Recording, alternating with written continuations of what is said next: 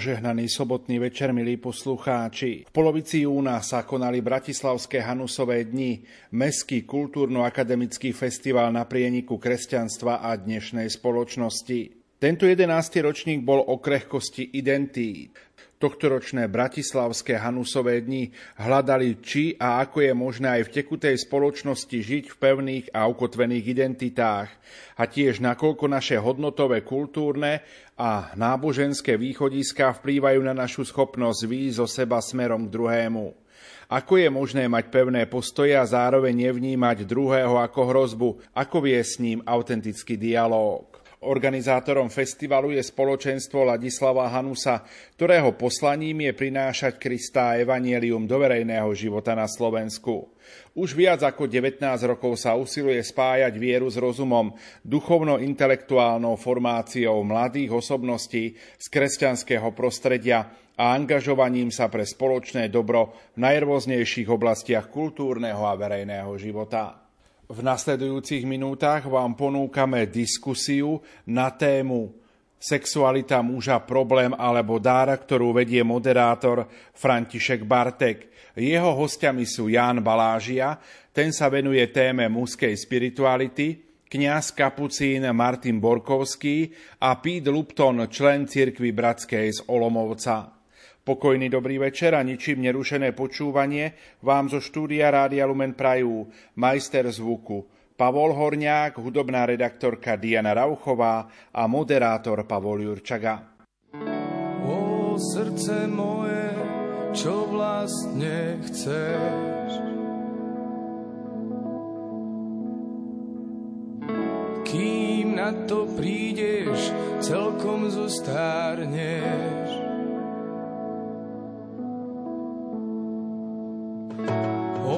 Srdce moje, tak kde ťa mám.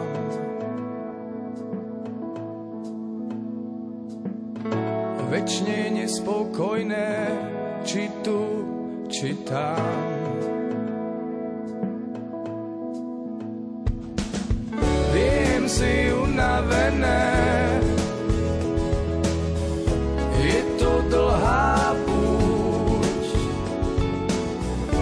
Prosím ťa ešte vydrž, aj keď nemáš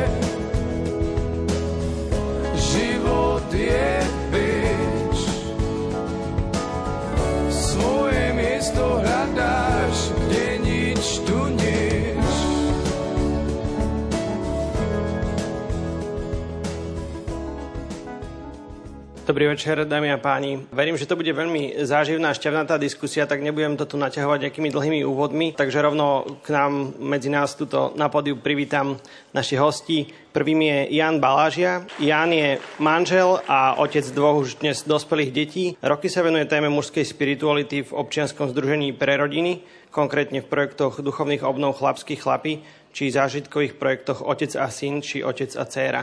Janko, ďakujeme, že si prišiel. Druhým vzácným hostom je kňaz a kapucín Martin Borkovský. Borko, ako ho viacerí familiárne poznáme, pôsobí v Bratislave, kde sa roky okrem iného venuje formácii a sprevádzaniu mladých mužov, ktorí majú, možno môžeme povedať, problém integrovať svoju sexualitu. Každoročne pripravuje dvojtyžňové duchovné cvičenia v lese pre mužov, kde im pomáha spoznať svoj príbeh a výraz v mužov, ktorých tento svet potrebuje. Ďakujem, Borko, že si prišiel. Posledným hostom, ktorý k nám prišiel z Čiech, je Pete Lupton. Ahoj, Pete.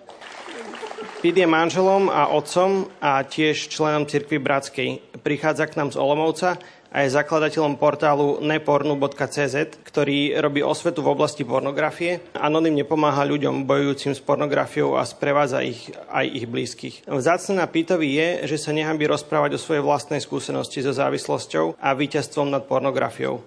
Pit, ďakujeme, že si prišiel. Ja by som túto diskusiu chcel rámcovať v takej línii, že by sme prešli možno všetkými obdobiami vývoja muža, alebo teda od chlapca po dospelého muža a zastaviť sa jednak pri tých výzvach a problémoch, ktoré tieto obdobia sprevádzajú, ale aj možno načrtnúť ich krásu, aby sme nehovorili iba o tých zlých, škaredých a ťažkých veciach, ale možno ešte viac o tom ideáli, o tom, ako, ako to možno aj Boh zamýšľal, alebo ako, ako by tá sexualita mohla dobre fungovať. Takže poďme rovno možno k veci.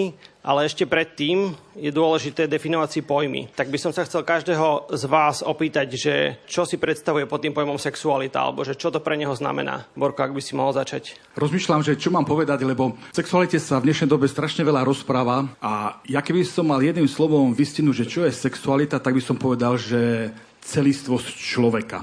Ej, že to je celý človek. Veľmi jednoducho, aby som nerozprával veľa, ale že celý človek. Ďakujem, Janko. No, mne napadol hneď vtip jeden na začiatku, že keď v slove sex zoberete tri písmenka a ich nahradíte a pridáte ďalšie dve, tak dostanete slovo láska. To nemôže byť náhoda. Takže pre mňa e, je to láska. Ďakujem.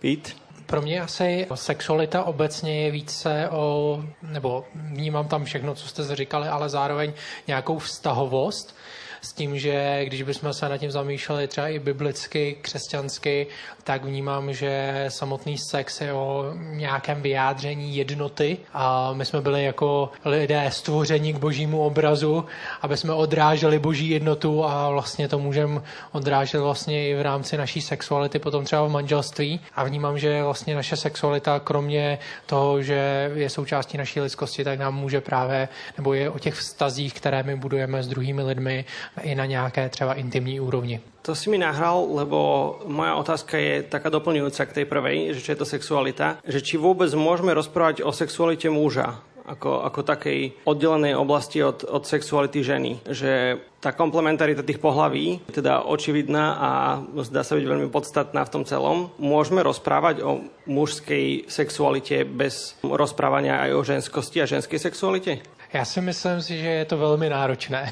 A není to určitě jednoduché jako to výjmout a říct, že se budeme bavit jenom o sexualitě muže, protože ono se to... Já, já vnímám jako sexualitu asi jako širší pojem, který platí v podstatě jak pro ženy, tak pro muže. A samozřejmě asi tam jsou nějaká jako specifika, že navzájem, se, navzájem jsme se doplňujeme, ale zároveň jsme v něčem jakoby muži a ženy odlišní. A právě o tom je, že si můžeme navzájem jakoby pomáhat a budovat ten vztah a na, zlepšovat se, ale výjmout to a bavit se o tom jako samostatně izolovaně je někdy možná trošku náročné. Tak verím, že to nebudeme úplně izolovat. Ako ty si chcel asi doplniť? Rozhodne vnímam to tak po tých rokoch s mužmi, že máme k nej iný prístup, inú cestu ako ženy. A ešte by som to tak možno až natvrdo povedal, že budem citovať Richarda Rora, františkanského kniaza, že nepoznám muža, ktorý by mal zdravú sexualitu v rámci katolickej cirkvi. A k tomu možno potom niekedy viacej. To je silná téza. Myslím, že sa ešte povenujeme. Borko, chceš ešte niečo k tomu mužsko-ženskému svetu, alebo ideme ďalej? Z mojej skúsenosti by som povedal, že niekedy je dobrý čas sa tak, to tak oddeliť, aby sme to potom vedeli dobre spojiť. Ja som raz tak robil, takú, som mal takú veľmi fascinujúcu skúsenosť, že som robil týždeň duchovné cvičenia pre ženy a potom hneď na ďalší deň som išiel robiť týždeň pre mužov. Ale ten jeden deň som sa musel z toho spamätať, keď som prešiel od žien k mužom. A ženy sú naozaj úplne iné. A skôr ako budem miešať a chceť vysvetliť, že prečo to spolu má, sa to doplňa, prečo to vytvára vzťahy, tak niekedy potrebujeme tie, aj tie ženy, aj tých mužov oddeliť, aby najprv oni pochopili, čo to pre nich znamená byť tou sexuálnou bytosťou. Takže to oddelenie je aj dôležité, ale má smerovať k tomu potom tým vzťahom, k tomu prepojeniu. Ja si ja teda začnem tak tú našu tému. Práve si pomôžem tou ženskosťou, že teda keď vstúpime do toho prvého obdobia, nejakého prvého celku, o ktorom by sme sa chceli rozprávať, a tým je detstvo, tak e, že v niečom tie dievčatá to majú také, to je ten klasický príklad, že, že jednoduchšie, že oni v nejakom momente presne vedia, že sa stávajú ženami. Tí chlapci to tak nemajú, teda myslím tým, že dostanú menštruáciu a proste sú tam nejaké že veľmi jasné, viditeľné vonkajšie znaky, ktoré proste, že áno, že toto je ten moment. U chlapcov tento moment nie je, ako vieme, že sa u tých chlapcov prebudza tá sexualita? Čo to sprevádza? Ako by k tomu rodičia mali zdravo pristúpiť? Janko, ty, ty si taký asi najskúsenejší rodič, tak poď. Bol som aj dieťa, totiž to, nielen rodič. Si pamätám, že kedy som sa prvýkrát zamiloval, dokonca aj meno si pamätám. Neviem, či som mal 3,5 roka, volal sa Jela a potom som ju stretol ako dospelý a bol som rád, že detské sny sa neuskutočňujú. Áno, veľmi zavčasu. Veľmi som si uvedomoval už v tej škôlke, že sme iní. Ale ako som si to uvedomoval, len viem, že som si to uvedomoval a možno tomu ešte teda, že to rané detstvo je podľa mňa absolútne určujúce k tomu, aký sme, čo sme vo všetkých ohľadoch a teda aj v sexualite. Borko? Tak myslím si, že ten zdravý vzťah k k sexualite, alebo ja by som povedal možno tak, že k vnímaniu seba hej, sa buduje vlastne od začiatku, ako sme deti. A je veľmi dôležité, ako na nás tí naši rodičia, tí blízky okolo nás reagujú. Takže keď pracujem s ľuďmi, tak v podstate vždy sa dostanem do obdobia detstva a všetky problémy sú tam. Tam, tam, tam je to všetko schované a tam sa to musí dať do poriadku. Už potom v dospelosti sú väčšinou len dôsledky toho. Vedel by si možno dať, aby sme to ešte viac divákom priblížili, nejaký konkrétny, že pozitívny a negatívny príklad, že, že niečo z detstva, čo môže ako keby ovplyvniť do budúcna ten zdravý vývoj tej sexuality alebo človeka ako takého? Ja by som možno povedal, že najprv tie emócie sú veľmi dôležité. Deti vyjadrujú emócie, aj chlapci, aj devčatá, ale my trošku k devčatám pristupujeme inak ako k chlapcom. A devčatá by som povedal, že sú emočne také odolnejšie, ale chlapci, keď tie jeho emócie nie sú prijaté, tak on ich prestane vyjadrovať. Nie, že by ich nemal, ale prestane ich vyjadrovať a vlastne tam sa to už celé kazí. Mnoho mužov je emočne od seba odpojených. To znamená, že oni nemôžu mať vzťah k sebe ani vlastnej sexualite dobre, lebo oni nie sú napojení na seba. Prečo je to tak? Lebo rodičia nemajú čas, rodičia si možno premietajú do svojich detí hej, svoje predstavy, nevnemajú tú jedinečnosť toho dieťaťa, nevedia oceniť tú jedinečnosť, ale chcú, aby dieťa naplňalo ich predstavy a dieťa sa potom snaží tie predstavy naplniť. Keď sa to nedarí, tak to, že sa sexualita stane nejakou oblasťou, kde ten muž začne utekať, nie je prekvapivé. Teda, že z tvojho pohľadu je sexualita v tomto ranom štádiu alebo v detstve môže byť takým, že únikom, že z nejakých tlakov, stresov, čo to dieťa zažíva možno v rodine, možno v škole alebo inde, že je to taký útek s ľahko dostupným uspokojením, hej?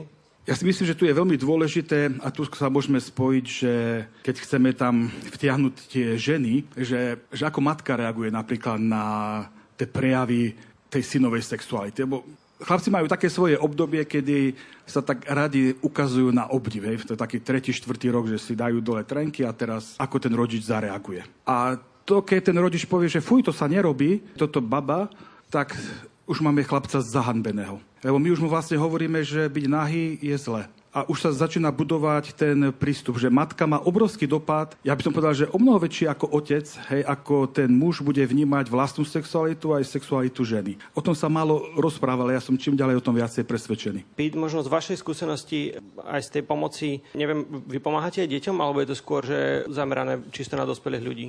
My jsme víc zaměřený jakoby na dospělí nebo případně ještě teenagery a to znamená vysloveně jako malým dětem v tomhle tom nepomáháme nebo oni nám jako nepíšou o pomoc, jo, protože většina klientů, když nám píše, tak to je z jejich vlastního popudu, ale samozřejmě na nějaké potřeby dětí se snažíme reagovat a to spíš jako skrz ty rodiče. Bychom vzdělávali rodiče, jakým způsobem s dětmi mají mluvit právě třeba o sexu, jakým způsobem s nimi mají mluvit eh, třeba o nebezpečí pornografie. Vydali jsme k tomu i nějaké teďka knížky, jsou tady potom dostupné dobrý obrázky, špatné obrázky a to jsou nástroje, které potom rodiče můžou využívat k tomu, aby s těmi dětmi nějakým jednoduchým, zdravým způsobem o té sexualitě a případně o pornografii začali jakoby mluvit. Ja som na vašej stránke našiel, že približný vek, kedy sa človek alebo dieťa dostane do kontaktu s pornografiou je 10-11 rokov. Ako by k tomu tí rodičia mali pristúpiť? Že teda nejakým spôsobom zistia, že že ten ich chalan alebo dievča, dám to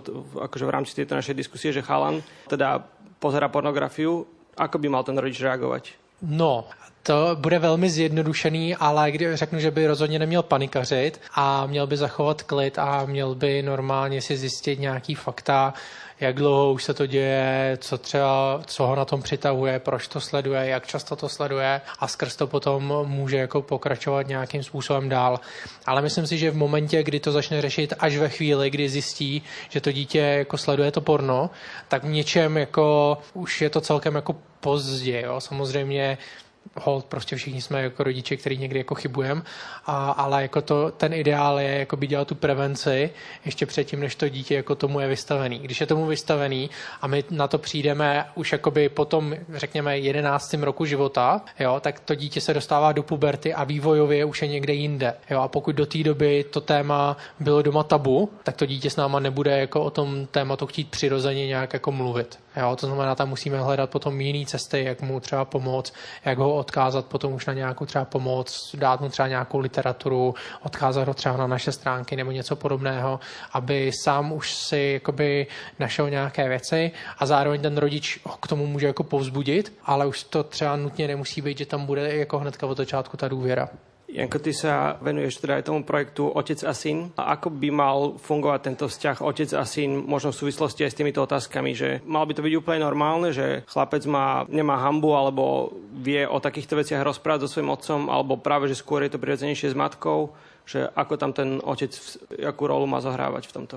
Ja sa predsa len, ak môžem, do, vrátim ešte o krok späť, lebo my v mužskom svete riešime identitu svoju mužskú iným spôsobom, ako identita žena alebo žena rieši svoju identitu. A to je veľmi zásadná vec aj v tej sexualite, lebo z muža, ako už Borko povedal, sa nestáva chlapec len teda tým, že sa nejak na testosterón nazhromaždí a začne teda mať aj nejaké sexuálne prejavy, ale na jedného chlapca, aby sa stal mužom, historicky, keby ste sa na to pozreli, tak nestačí jeden otec, jeden muž, ale treba spoločenstvo mužov. A toto je problém, ktorý tu pretrváva už od 19. storočia a sa to neustále zhoršuje. Ja tomu hovorím, že zranená identita. A my všetci, a keď si zadefinujeme, že hriech je oddelenie od Boha, tak už ten pojem, že dedičný hriech, že my sme nejak dedične oddelení od Boha, takže my sa dostávame na tento svet s nejakou zranenou identitou, lebo my sme boli stvorení to, že našou identitou bude Boh. A tým, že sa narodíme do... Ja som bol treba nechcené dieťa. A to, že moja mama ma nechcela, malo následky to, že ja som sa už v, tom, v tom, tej maternici a v tom brúšku necítil bezpečne. Lebo tam boli stresové hormóny, boli tam veci, ktoré boli nejakým spôsobom pre mamu nepríjemné a potrebovala to nejak riešiť a nebola v pohode. A to všetko sa už dostane do cez tie hormonálne veci aj do toho, do toho plodu. A môj život dával zmysel až potom, až som toto objavil, aj sexualite. Čiže nie je to také jednoduché povedať si, že to treba riešiť v puberte alebo niekde. A tieto veci, ja neviem, studený odchov doma emocionálny, hej, to, čo tu Borko spomínal. Čiže ja som, mňa žena nazývala pár rokov, že som autista, lebo som nemal kontakt so svojimi emóciami a potreboval som to prelomiť a potreboval som sa dostať k nevypovedanému hnevu z raného detstva, z, týchto vecí. A my už potom vidíme len ten obraz, že niečo nám nefunguje, ale to je ten obraz, ktorý vidíme ako prvý ale za tým je niečo ďaleko viac a ďaleko hlbšie. A za tým druhým obrazom je tretí obraz a štvrtý obraz. Až sa dostaneme k tomu, že vlastne, keby som sa aj tu opýtal, že kto vie, čo je, ako má identitu, tak ako neviem, koľko ľudí by vedelo presne povedať, čo to znamená byť mužom pre neho. Aká je jeho práva identita, alebo žena. Ja som sa teraz vrátil zo ženskej obnovy, predtým sme boli zborkou na mužskej. Takže minulý týždeň sme tam mali 60 žien a rie- nič iné sme neriešili od štvrtku do nedele, len, len identitu, zranenú identitu. A my potrebujeme to, čo nám to naše kresťanstvo vlastne ponúka, je uzdraviť si túto identitu. Nejakou metanojou. Lukáš pekne o tom píše. Hej? Čiže my potrebujeme zmeniť niečo v sebe, niečo tá zranená identita, aby umrela a narodil sa niečo pekné, nové, nový zdravý človek. Ja sa predsa ešte vrátim k tomu vzťahu otec a syn alebo k tým rodičom, že chápem to teda tak, že ako kresťania veríme, že prichádzame na svet poznačený dedičným hriechom, teda je tam nejaký problém. A, a my potrebujeme nejak znova tú sexualitu alebo tú našu identitu integrovať do celku tej osoby, toho života, tej lásky. Ale že taký ten pozitívny prístup, proaktívny, že čo môže ten otec alebo čo môžu rodičia urobiť, aby pomohli tomu dieťaťu už v, tém, v tom rannom štádiu, v tom detstve, akože integrovať tú sexualitu alebo tie emócie do toho života tak akože dobrým spôsobom. No palivo tých mužských vzťahov je úcta. Aj vo výchove, aj v tých prejavoch, ktoré potrebujeme dostať, či už v robote, alebo hoci kde inde. Našim palivom nie je láska v tom slova zmysle, ako to majú ženy, ale našim palivom je úcta. Neustála kritika, neustále znevažovanie, neustále spochybňovanie nás strašne ničí. Neuveriteľným spôsobom degraduje našu mužskú prírodzenosť. A ženy to majú inak, oni potrebujú prežiť bezpečie potrebujú mať skutočne to objatie, tú lásku, niečo v takomto slova zmysle. Teraz hovoríme štatisticky. Samozrejme, že tej Gaussovej krivke sú na tých krajoch, je to pomiešané, ale ten chlapec potrebuje zažiť od raného detstva úctu, dôveru, nie kritiku, nie zhadzovanie. A toto je obrovský problém celej západnej civilizácie. A práve toto na tom programe Otec Syn sa snažíme tam prídu zvyčajne otcovia a povedia nám, no, mám tu poberťaka stále na internete, poďte ho napraviť. A my napravíme otca, lebo to dieťa je projektom, produktom tej rodiny. A so starými receptami budeme dostávať staré výsledky. Čiže dá sa tam veľa zachrániť, ale cez tú úctu. To je mužský svet. Úcta, úcta, úcta, úcta, do nekonečná úcta a dôvera. Borko, možno keď to v rodine úplne nefunguje a že možno aj za tebou prichádzajú chalani alebo mladí muži, ktorí to nemali doma všetko úplne OK a že ne, nebol tam možno takýto pekný proaktívny prístup, ktorý by s tým nejak aktívne pracoval. Čo s tým ty ako kňaz, ale aj možno iní muži v živote toho chlapca môžu urobiť, že ako mu môžu pomôcť nejakí, neviem, animátori, mentori, kňazi a tak ďalej. Asi trikrát zopakujem to isté slovo, že prijať, prijať, prijať. Prijať, prijať, prijať, prijať my chceme meniť, meniť, meniť. Keď človek zažije prijatie a prijatie je o tom, že áno, neviem, hľadám slušné slovo, hej, Možno, že je také poloslušné. Ja tak teraz neviem, či je poloslušné. Tak poviem to také trošku tak, hej, že keď ten mladý muž alebo ten chlapec je v tých svojich sračkách, ale úplne ponorený, keď ho chcete mu pomôcť, tak ho musíte najprv s tým prijať. Nie ho meniť. Lebo to, čo my nezmeníme nikoho, ale keď niekoho príjmeme a príjmeme ho tisíckrát, to je naozaj tisíckrát, hej. Ja sa niekedy cítim ako papagaj, hej, naozaj, že. Ale dokola, dokola, v istom momente sa to zlomí. Tomu mladému mužovi sa začne vrácať úcta. A keď sa mu vráti tá úcta, tak on už nechce v tých sračkách byť. A on nájde cestu. Ale Niekedy treba kráčať rok, niekedy dva, niekedy tri. To není vec týždňa. To sa ani nedá nastaviť, že tak poď, do troch týždňov ťa vyrieším a už potom budeš hotový muž. Ja keď príde niekto, tak si nedávam žiadne hranice, lebo v podstate to sa nedá. Vôbec nemám ten proces vo svojich rukách, ale to, čo môžem robiť, prijať, prijať, prijať. Lebo to, čo tomu chlapcovi chýbalo z tej roz, rozbitej rodiny, bolo práve to. Nebol tam nikto, kto by ho prijal. Pít, z vašej skúsenosti, vy sprevádzate teda ľudí, ktorí majú už problém s pornografiou alebo vyslovene môžem povedať, že so závislosťou na pornografii. Čo je taký ten kľúčový prvok toho sprevádzania? Súhlasil by si s Borkom, alebo to vidíš jinak? No určitě přijetí je potřeba vždycky. Jo, já myslím, že kdybych tady navázal na to, co ještě bylo řečený, tak vnímám tam, že my jako všichni jsme nějakým způsobem si neseme svoje traumátka nedořešený a často si je potom přenášíme na ty děti. Jo, a samozřejmě, čím dřív si vyřešíme svoje traumátka, tím dřív můžeme to začít přenášet na naše děti a budovat zdravé děti hnedka od začátku. Samozřejmě to je nějaký ideál, ale myslím si, že všichni a, nebo nikdo z nás není dokonalý otec, ten je jenom v nebesích a nikdo z nás není dokonalá matka, to je jenom náš nebeský otec nebo nebeská matka klidně, když budu trošku kontroverzní. A řekl bych, že v tomhle tom slova smyslu a my se potřebujeme neustále posouvat, musíme být eh, ochotní přijmout milost sami pro sebe a zároveň milost dávat dál. Myslím si, že to je součástí toho přijetí. Myslím si, že musíme se učit potom i třeba omluvit se, stejně jako prostě se omluváme dospělým, naučit se omluvat i dětem, ale zároveň prostě nebát se těmi dětmi ideálně co nejdřív mluvit o věcech, o všech věcech a nemít třeba sexualitu jako tabu, protože myslím si, že jeden z největších problémů, který my máme, a co jsem se zatím tak jako bavil, tak tady na Slovensku to máte stejně jako u nás v Čechách, že prostě sex a sexualita je v rodinách tabu. A tohle je něco, co se musí změnit, protože často potom ty děti na to narazí někde jinde, hledají si to potom mezi kamarády na internetu a my se divíme potom, co se s tím dětem stalo a že vlastně tady v tomto dítě úplně uletělo. Přitom my jsme často selhali jako rodiče v tom, že jsme to dítě nevedli včas nějakým způsobem. A to neznamená, že nemůže ujet i potom, jo? ale často tam chybí nějaká ta prevence, protože tohle je tabu téma. Takže kebyže to zhrniem, deti potrebujú prijatie, potrebujú menej kritiky a možno viacej lásky a sexualita nemôže byť tabu, musíme sa o nej rozprávať a možno v prvom rade, čo môžu rodičia robiť pre svoje deti, je, že začať pracovať možno na tých svojich traumách a traumičkách. To súvisí, môžem? Jasne. S rozvrstvením spoločnosti. Za Marie Terezie sa udiala zaujímavá vec a to je povinná školská dochádzka. Predtým teda tí chalani nikdy neboli s rovesníkmi v podstate, alebo dievčatá.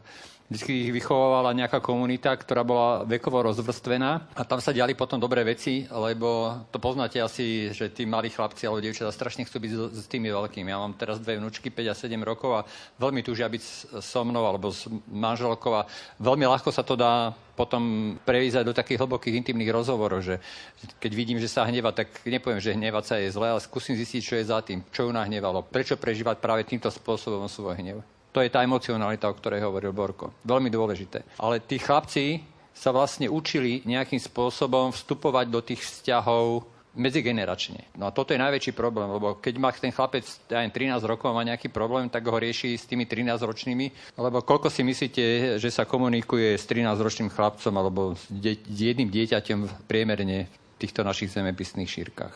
No skúste si typnúť, koľko minút denne? Tri. 3. A to nie je teda komunikácia na nejakej hlbokej úrovni. A to je základ. Čo bolo v škole? Pýtame sa na výkon, nie na prežívanie. Naše ciele sú dobré a nimi si my vieme ospravedlniť prostriedky, ktoré ich dosahujeme. A to je fakt až niekedy šialené. Keď tí 13-roční chalani alebo 14-roční chalani, keď prídu na projekt Otecín a začnú vyprávať, tak uh, teraz dáme im urobiť scénku z rodinného života. To máte vidieť, ako oni majú načítanú tú rodinu. Neuveriteľné, kto má aké postavenie, či veľi mamina, či ocino, aké majú požiadavky. Že mamina, chceš vedieť, aké kredo našej rodiny? No povedz mi, drž hubu a upratuj. a tak ďalej. My sa bez komunikácie a bez zmeny tohoto všetko nemôžeme nikde pohnúť. Toto je najväčší problém je, že detská riešia problémy na úrovni svojich rovesníkov a považujeme to za normálne a nie je to normálne. My sme teraz otvorili projekt pre dospelých chlapov už 15-ročným chalanom. Môžu tam prísť, nemusia všetkému rozumieť, ale zažijú spoločenstvo mužov. Já bych možná k tomu ještě dodal, protože to, to je velmi důležitá pointa, že mám pocit, že, že dnešní církev si prochází velkou individualizací. Takže my jsme zvyklí žít teďka jenom v té nukleární rodině a vlastně vytrácí se ten aspekt té širší rodiny, těch přátel a podobně, protože my na ně nemáme čas. My jsme tak zaneprázdnění, že nemáme často čas na naše přátele. Jo? A to je obrovský problém právě to, že ty děti tam nezakouší nějakou tu komunikaci mezigenerační a podobně a to se projevuje ve všech oblastech. A myslím, že třeba tady bych dělal možná jako i výzvu jako nám, pokud jsme tady z, z nějakého křesťanského společenství, že vlastně v tomhle tom se někdy ale bohužel zrcadlí i jako sekularizace církve. Že my vlastně jako přispíváme k té individualizaci i v rámci církve, že my nežijeme společně jako spo, společenství, že my spolu nebudujeme hluboký přátelský vztahy. Přitom k tomu ta církev byla stvořena. K tomu byla stvořena, aby jsme si navzájem pomáhali, aby jsme vyznávali si s problémy, ne samozřejmě jako na výstavu, ale aby jsme si s nima pomáhali, aby jsme žili společně. A tohle si myslím, že možná by byla i nějaká odpověď na to, jak řešit tu současnou krizi vůbec jako ve výchově dětí a vůbec v rámci nějaké individualizace, kdy jako církev se můžeme vrátit k tomu, že budeme spolu budovat ty přátelské vztahy a nebudeme se potkávat, když to teďka přežijeme jenom v neděli. Myslím, že ste mi obidva nahrali, lebo chceli by sa teda posunúť do tej druhej časti, že mladosť alebo niečo také. A jak si to už aj ty, Janko, načrtol, aj, aj typy teraz, že to spoločenstvo, hlavne historicky, spoločenstvo mužov alebo nejaká tá širšia komunita, zohrávala veľmi dôležitú úlohu pri tom prechode z toho detstva do dospelosti. Kedy si možno aj nebol nejaký koncept, že puberta, že to bol nejaký taký, že viac prechod z toho detstva do dospelosti. Borko, myslím, že ty o tom, aj, však asi aj ostatní, ale že veľa vieš. Mohol by si o tom povedať, že ako to fungovalo, prečo je to dôležité? Takže iniciačné rituály. Ďakujem ti. Neviem, či chlapec môže bez takého iniciačného rituálu sa zmeniť na muža. Chlapec robí také, by som povedal, dva veľmi veľké kroky, že musí z matkinho sveta vstúpiť do otcovho sveta. To znamená, že potrebuje sa oslobodiť z toho vplyvu matky, zo vzťahu, ktorý je tak jedinečný, fascinujúci, už so žiadnou inou ženou tak hlboký vzťah nebude mať, ale aby sa stal mužom, musí práve tento vzťah opustiť a musí vstúpiť do sveta otca. To je jeden krok. Ale nekončí ani tu. On ešte musí spraviť druhý krok, že opustiť aj svet otca a vstúpiť do svojho sveta. To znamená, už keď len to, čo som povedal, tak vidíte, že ako sa dá strašne veľa tam pokaziť. A iniciačné rituály nikdy nerobil otec, ale robila to skupina iných starších mužov, lebo medzi otcom a synom je príliš veľké napätie, príliš veľké očakávanie. Aj zo strany otca, aj zo strany syna. Takže oni, to, to by skôr vybuchlo. Preto tam boli to širšie spoločenstvo, ktoré vedelo hej, toho chlapca zachytiť a vedelo mu ukázať, čo to znamená byť mužom. Ja možno by som taký príklad, to je z Afriky, kde ešte tie iniciácie nejako fungujú. A je tam veľmi krásne ukázané, že tá úloha ženy, úloha muža. Hej, že kedy začína iniciácia, začína vtedy, keď v podstate ten chlapec sa v ňom prebudí tá sexualita. Hej, že spozorujú, že tie vonkajšie sexuálne znaky, hej, tie prejavy sa začnú ukazovať, tak vtedy to je signál, že treba, aby chlapec vstúpil do iniciačného priestoru. No, ale aby to nebolo také jednoduché, tak oni to mali v tých kmeňoch tak mudre vymyslené, že väčšinou to bolo k večeru do tej dediny vtrhli muži, hej, masky, pomalovaní, proste hrôza z nich išla a teraz prišli tých synov odtrhávať od tých matiek, matky s tými mužmi bojovali, nemohli to dieťa iba tak dať. A nakoniec tí muži zvyťazili, tých synov si odviedli a mne sa tam veľmi páčilo, že on tak, tak trošku budem parafrazovať, že tie mamičky si potom tak sadli ku kavičke a povedali, tak aká som bola. Dobre som to zvládla. Lebo žena vedela, boli to mudré ženy. Dneska už nemáme ani mudré ženy, bo dneska si ženy privlastnia synov a majú problém ich pustiť. Dneska je veľmi ťažké pracovať s, s dospievajúcimi, lebo ženy majú monopol uväznili mužov. Ale tie africké matky boli múdrejšie. Oni vedeli, že syn by to asi nepredýchal, keby matka povedala, na tu zober si ho a nech ma neotravuje. Oni spravili drámu, muži ich odnesli a chlapec sa mohol posunúť, ale mal istotu, že moja mama o mňa bojovala, ale je čas ísť ďalej. Ale keď sa chlapec vrátil, tak on už nebol mamičkin, miláčik, masnačík, ale bol muž a mal úlohu, ktorú zastával v tom širšom spoločenstve. No a už keď som vám toto povedal, tak vidíte, že prečo naša spoločnosť sa nazýva adolescentná, nedospelá, kríza identity, prečo máme puberťakov aj 50-ročných mužov, lebo to, čo fungovalo, sme zavrhli. Hej, my čakáme, že technika všetko vyrieši a informácie, veľa informácií. Ja dneska poviem, že treba menej informácií a viac skúseností. Informácie, keď mali informácie vyriešiť veci, tak už by sme mali byť svety všetci. Hlavně, kdyby tohle to udělal v dnešní společnosti, tak bys hnedka skončil ve vězení. Presne tak. Ej, tých problémov tam je strašne veľa, takže sme odsudení, ja neviem, či sa dá z toho vynsť. No.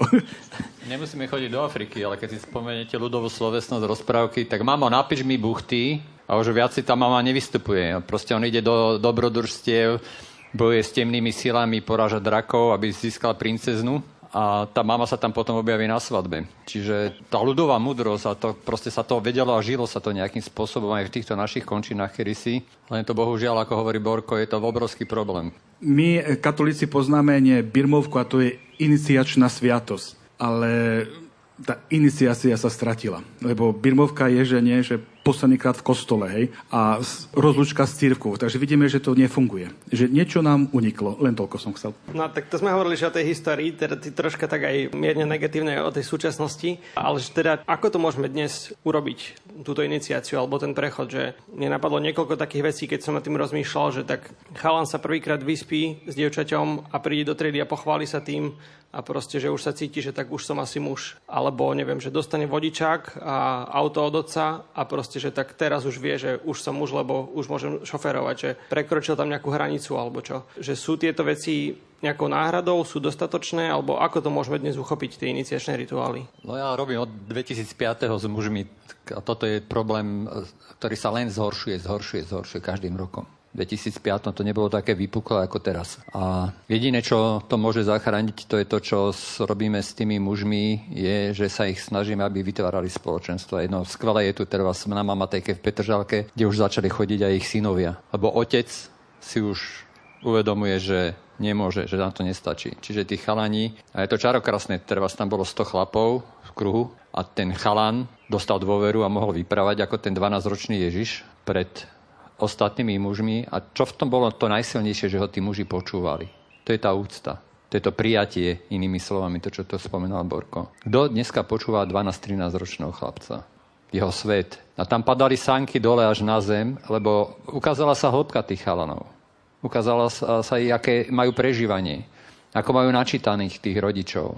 A boli tam teda 70-roční chlapi, ktorí boli v jednej skupinke pri zdieľaní 14, 15-ročný, 40-ročný, 70-ročný. A ten 70-ročný povedal, trácam strach o mládež, lebo takíto chlapi, keď budú, tak som spokojný. Ale nedá sa to urobiť inak. Nádej sú spoločenstva, ktoré budú fungovať medzigeneračne a budeme mať aj iniciačné rituály. Pýta, ako to je z tvojej skúsenosti? Že máte tam vy takú medzigeneračnú spoluprácu vo vašom projekte, alebo ako to funguje? Ta práce s těma klientama je hodně individuální, to znamená, v tom, v tom zrovna jakoby nemáme, nebo ten aspekt my tam nemáme jak v podstatě předat, kromě teda nějakých místních podpůrných skupinek, který se snažíme teďka rozvíjet a anonymní pornoholici, kde by to teoreticky mohlo jakoby fungovat, ale tam se stejně už budeme bavit s mnohem jakoby staršíma lidma, jo, a takže to je už na trošku jakoby jiný úrovni a já to spíš řeším teda na úrovni, když dělám semináře pro rodiče na tohle téma, no. Ale prečo je to dôležité? Si spomenul, že teda aj individuálne pracujete s tými klientami, ale aj tie podporné skupiny zase že skupina, nejaké, neviem, typujem, že sú to asi mužské skupiny a ženské skupiny zvlášť, alebo... Teoreticky by mohly být jako i smíšené, ale teď to máme tak, že jsou rozdělené, ano. Že v čom vidíš ty ten, tu dôležitosť toho spoločenstva? Prečo to nemôže sa vyriešiť prostě jeden na jedného? Já si myslím, že když my si řešíme takovýhle problém, jako je třeba závislost na pornografii, tak právě je to o to, že my se stydíme o těch věcech mluvit, jo, protože prostě jsme byli učení, že o těch věcech se nemluví. Jo? A my potřebujeme nějaký společenství, kde je možný mluvit a o tom, co my prožíváme, o, i o tom našem zápasu nějak jakoby otevřeně, bez toho, aniž bychom právě zažívali to odsouzení, kde právě je to přijetí, kde je to pochopení a tohle je na tom procesu uzdravení v podstatě to nejdůležitější nebo nejuzdravující, což vlastně ukazují i výzkumy, které se třeba zabývaly podpůrnýma skupinama anonymních alkoholiků a podobně.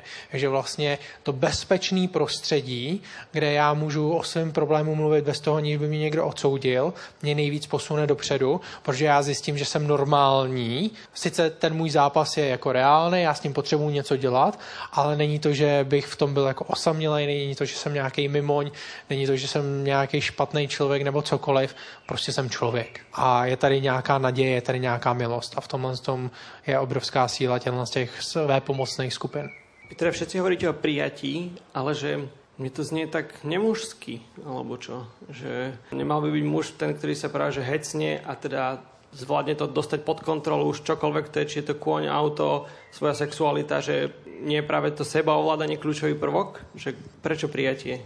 kde je sebeovládání v tom celom? Já myslím si, že to, to se bavíme úplně o jiných věcech, jo? A, protože jakoby to přijetí je hrozně důležitý a, a to, že člověk se musí naučit nějakému sebeovládání, tak jako samozřejmě, to je součástí toho, ale myslím si, že a to nefunguje tak, že já se hecnu a najednou prostě to půjde, protože mi to někdo řekl, že takhle to má být. Jo, pokud žijete vaši křesťanskou víru s tím, že musíte takhle žít, protože vám to říká Bible, tak asi máte zkušenosti s tím, že vám to třeba nefunguje. Jo, protože prostě a v konečném důsledku i poselství Bible je o tom, Bůh vás miluje takový, jaký jste, přijímá vás, sám se za vás obětoval. To v nás budí ten pocit vděčnosti a to nás motivuje ke změně ten pocit přijetí a vůbec vděčnosti za to, že my máme vztah s naším nebeským Otcem. A takhle to funguje prostě v našich vztazích, že my potřebujeme to přijetí, aby jsme měli tu sílu k té změně. Jo, protože bez toho přijetí, bez té lásky, vlastně my se cítíme osaměle a nemáme tam ten drive do toho, aby jsme do té změny šli. Totiž to, keď je človek na porno stránke, tak nie je v spoločenstve, nie je vo vzťahu. V tom je ten prúser. Tam to nedá, lebo Tie mechanizmy sú známe, to je úplne jedno. Nemusím, môžeme ich pomenovať, ale nemusíme. To, čo je na tom hrozné, je, že si vybudujem ja nejaký vzťah s niečím, čo nie je reálne. V tom je tá tragédia, lebo ja určujem, ako ten vzťah bude vyzerať a čo budem kedy čo robiť. A toto nie je realita. A čo ja potrebujem zmeniť, je v tom, že ja potrebujem ísť do reálneho vzťahu, ale ktorý je podporný. Všetky vzťahy, ktoré nie sú podporné, vedú k zániku.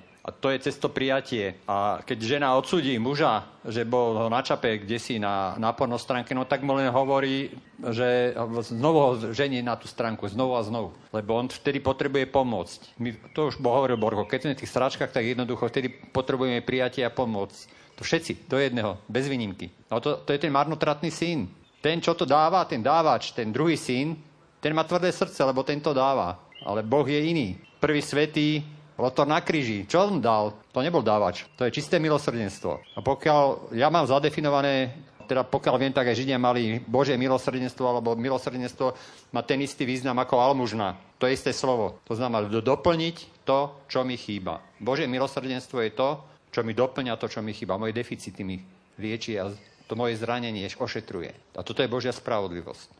Takže žiadne sebaovládanie prijatie, Borko? To, tak to nebolo povedané. To je podsúvanie a to je manipulácia. Ja, by to možno, ja to trošku tak opravím, že moja skúsenosť je, pokiaľ príde za mňou chlap, ktorý ja to dávam, tak pre mňa to znamená, že ešte ne, nenastal čas volať, čo s tým robiť. On musí padnúť na hubu. Chlap, ktorý padne na hubu, je chlap, s ktorým sa dá fascinujúco pracovať. Ja by som povedal, že to je ten veľký piatok. O prešťastná vína že muži, ktorí ešte to majú postavené na, na svojej sile a že ja sám to dám, v podstate oni ešte... Nedá sa s tým pracovať. Ja najradšej pracujem s mužmi, ktorí už padli a už to nechcú dať a už to možno aj vzdávajú. A tam sa otvára priestor niečoho fascinujúce. To je tá božia paradoxná logika. Že Boh, tu, lebo my to máme tak, že musím dať, ja to dokážem a Boh hovorí, otočiť to celé hore nohami a povie, že ja to v tebe uzdravím. A ty dokonca sa musíš naučiť mať rád, aj keď to nedávaš. Lebo to je najväčší problém, hej, pokiaľ sa ja nepríjmem a že sa nemám rád, aj keď to nedávam, nemôže nastať zmena. A myslím si, že Boh práve niekedy aj cez spady nás učí práve toto. Ale my sme aj v cirkvi, alebo aj naša spoločnosť, to je, my sme výkonnostní, dokonalosť, bezchybnosť, ale to s vierou, so spiritualitou nemá nič spoločné.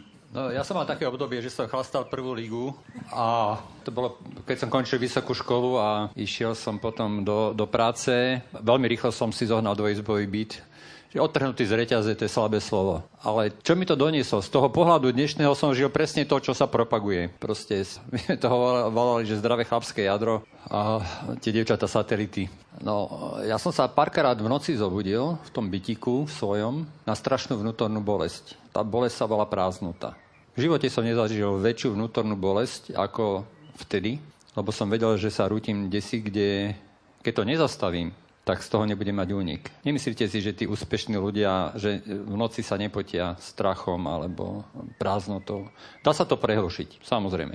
Keď máte dosť peňazí a dosť možno priateľov z mokrej štvrte, tak môžete mať ževruku a ďalšiu a ďalší chlast a ďalšie baby a neviem čo všetko. Ale je tam strašné prázdno za tým. A tam som spoznal, že dno je Božia ruka. Lebo diabol vám neposkytne niečo, od čoho sa môžete odraziť spiritualita diabla je nekonečný pád. A keď vy sa cítite na nič a ste na dne, tak vtedy je ten Boh najbližšie. To asi Borko chcel povedať. A to som zažil na sebe. Vtedy sa dalo so mňou pracovať. Jedine vtedy som bol ochotný z toho odísť. Inokedy predtým nič. Ďalšia žúrka, ďalší chlast, všetko. Já bych to možná ještě propojil s tím, co tady už bylo řečený, že vlastně a, trošku jako jak funguje ta boží pomoc, ta boží milost vlastně prakticky. Jo. A my už jsme to tady několik už zmínili, že vlastně to je ta komunita té církve. Že vlastně Bůh vlastně nám dal to společenství, aby jsme si pomáhli, aby právě jsme si byli oporou, protože právě samota je jedním z největších spouštěčů pro dnešní jako mladou generaci. Jo, že se cítí na to neskutečně sami a že se cítí osaměle, že mají pocit, že nikoho nemají, že nikdo jim nerozumí. A to je důsledek té nějaké individualizace. A je to důsledek toho, že my potom třeba nežijeme právě, nebudujeme ty přátelské vztahy. Ale to zároveň vede k nějakému vyššímu stresu. Taky další častý spouštěč vlastně u pornografie. Vede to k tomu, že my tady máme právě nějaké výkonnostní věci, které my musíme splňovat a jsme frustrovaní a ventilujeme to potom nezdravým způsobem u pornografie. My tady nemáme tu korekci ze strany jeden druhýho, kdy můžeme právě se tady o těch věcech nějakým způsobem pobavit, jak se lháváme anebo kde právě bojujeme a s čím potřebujeme pomoc a někdo nám řekne, hele, to je blbost, měl bys to dělat třeba takhle, jo. A, a tady v tom zase se vracím k tomu tématu toho společenství, že tady si můžeme navzájem velmi pomáhat a to je ten praktický dopad a nástroj boží milosti a to je církev. Viete, a za koľko sú schopní 100 chlapov vytvoriť spoločenstvo, ktoré sú izdielne, kde hovoria úplne intimné veci, ďaleko intimnejšie ako na spovedi za jeden večer. Na to stačí jeden večer. Keď sa tam vytvorí, ja to hovorím, že duch spoločenstva, ten Boží duch tam príde, a to máme odskúšané, na, chodíme na Škutovky, to je taká naša lokalita na, nad Družomberkom a tam prídu chlapí z celého Slovenska a za prvý večer sa dajú dokopy. Ale co je to tím prvním krokem? Ja budem trošku nadviažem na Janka. Mal som teraz taký veľmi hlboký zážitok práve s tou mužskou sexualitou. Robil som takú obnovu dva dní a naozaj mám hlboký zážitok a už som zažil tých spoločenstiev veľa a chceli o sexualite, ja som im povedal, že ja vám nebudem rozprávať, ale že vám vytvorím priestor, aby ste vy rozprávali. To spoločenstvo sa vytvára, že sa musí vytvoriť taký ten e, bezpečný priestor, ono sa, že čo sa povie, tu, tu ostáva, vždy v slobode, hej, že nikto nie je nutený, ale teraz ma počúvajte, bolo tam 20 chlapov a skúste si typnúť, koľko hodín sme sa rozprávali. 11 hodín pre mňa je to jeden z najsilnejších zážitkov. To, ja som, mne, mne to zmenilo život. 11 hodín, 20 chlapov a to bolo do, od 18 do 50. Veľmi rôznorodí, ženatí, slobodní, išli sa ženiť. To je, ja som iba ponúkol priestor. Ale to sa všetkých dotklo. A ja som potom ešte pokračoval trošku tak iniciačne.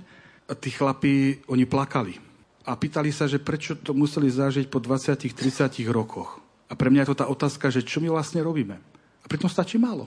Nepotrebujeme viesť mudré reči o sexualite, my potrebujeme zažívať to prijatie, že áno, sexualita budú obdobia, kedy bude s ňou viac bojovať, kedy bude pokojnejšia.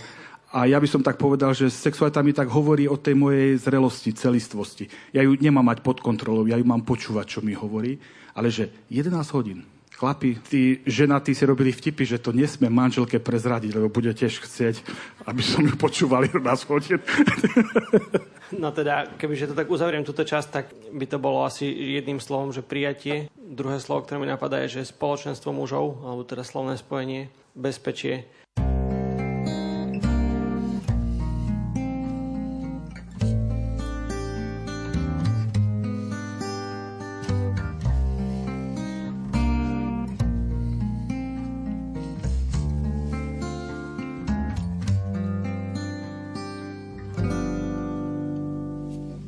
Vyhadzujem si svoje sklamanie, jak starý klobúk z minulého roku. A niekedy, keď vietor zavanie, pozerám na ňo, vraviac bez nároku.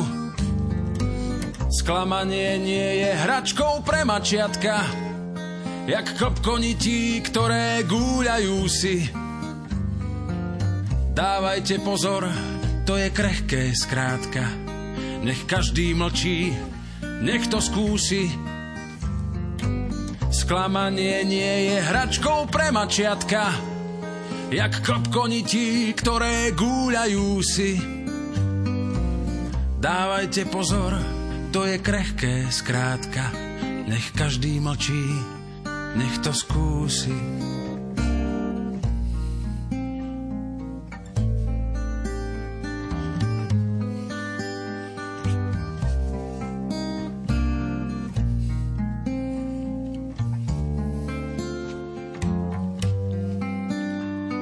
Nech skúsi ako chutí úder do hlavy, ktorá je zvyklá iba na objatia.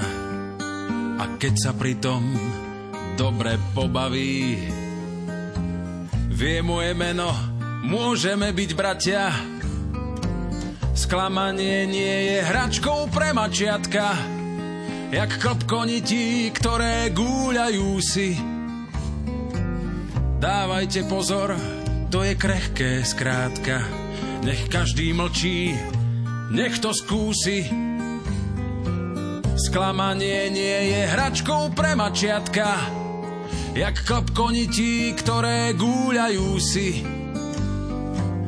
Dávajte pozor, to je krehké skrátka, nech každý mlčí, nech to skúsi.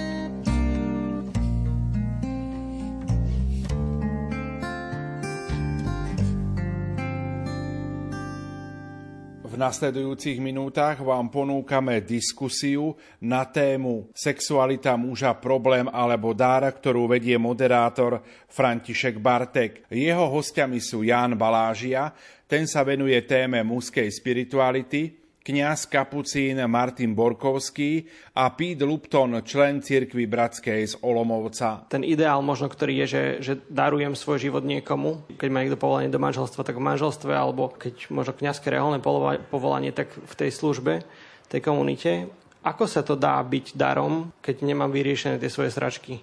No to bude na mňa, lebo ja som to riešil. Totiž to, to čo sa nám Pali do mozgu vždy ide cez emócie. To čo, sa, to, čo nám nejde cez emócie, to si nepamätáme. Preto si muži nepamätajú nič a ženy všetko. A to je realita. Po 30 rokov manželstva vám žena povie presne históriu mnohých vecí a vy netušíte, či má pravdu, či nie. Netušíte. No a sexualita je medzi inými presne to, čo ten muž si pamätá, čo sa mu tam vrie do tej pamäti. A to je ten bludný kruh, do ktorého sa potom zamotávame, že tá substitúcia, ale dôležité je to, že tieto veci sú substitúciou za to pravú lásku. Za tú intimnú lásku s niekým. Čiže ja keď dokážem prelomiť tento blúdny kruh a budem mať možnosť mať intimný vzťah s niekým, tak toto prestane byť problém. Problém je to odsúdenie aj tej manželky alebo kohokoľvek iného. A preto sú dôležité tie spoločenstva rozdielne pre mužov a pre ženy, lebo my sme trošku inak skonštruovaní a my potrebujeme zažiť bezpečie v rámci toho mužského alebo ženského spoločenstva. My robíme obnovy aj pre mužov, aj pre ženy. Pre ženy sme začali robiť obnovy nie preto, že by sme chceli, ale preto, že nás tým chlapi donútili. A ešte sa to aj tak volá, že keby ženy vedeli, tá obnova lebo my, my si nerozumieme, lebo nevieme. V tom je ten problém. Bol otec na projekte Otec syn, chceli sa zdieľať, chceli vytvárať spoločenstvo a mama ich do toho nepustila. Proste tá im hádzala polená pod nohy a oni to nevedeli prelomiť. No a najťažšie býva sobota večer, kedy tie ženy skutočne uchopia to, že potrebujú toho svojho milačaka a konečne prestať ošetrovať, vybiehávať mu známky, baliť mu desiatu a posielať otecka pre neho autom všade a neviem čo všetko, tak plaču lebo toto opustiť je strašne ťažké pre tú ženu. Keď jej mama to robila, tá dirigovala rodinu a neviem čo. Ja si robím súkromný prieskum, 70% v tých mojich štatistikách v našich rodinách vládnu ženy. Tí muži sú rezignovaní, ale sa to zhoršuje, lebo ten muž historicky, zoberte si kinematografiu, dneska pozrite si nejakých ja neviem, priateľov alebo niečo, to sú infantilní chlapci, ktorí majú ani 40 rokov keď si pozriete filmy spred 50 rokov, tak to tak nebolo. Niečo to hovorí o tom. Což možná zase není důvod říct, že je špatně, když žena převezme iniciativu, akorát ze zkušenosti to většinou vypadá tak, že ji často přebírá z toho důvodu, že ten chlap prostě nefunguje. Jo? A není nic špatného na silných ženách, naopak my potřebujeme silné ženy. Ale často vidíme, že silné ženy vystupují právě v momentě, kdy muži selhávají. Silná žena nie je tá, ktorá vystupuje proti mužovi. Silná žena je tá, ktorá podporí muža, keď, keď je v tých sračkách. A a to platí aj opačne. Ten muž je silný vtedy, keď tá, tá žena potrebuje podporu, tak to je ten strom. Keď som počúval tých 60 žien teraz na tej obnove, tak každá povedala, ja by som chcela mať muža ako strom, aby nerobil to, čo chcem, za každým ako kývnem hlavou, už tam letí.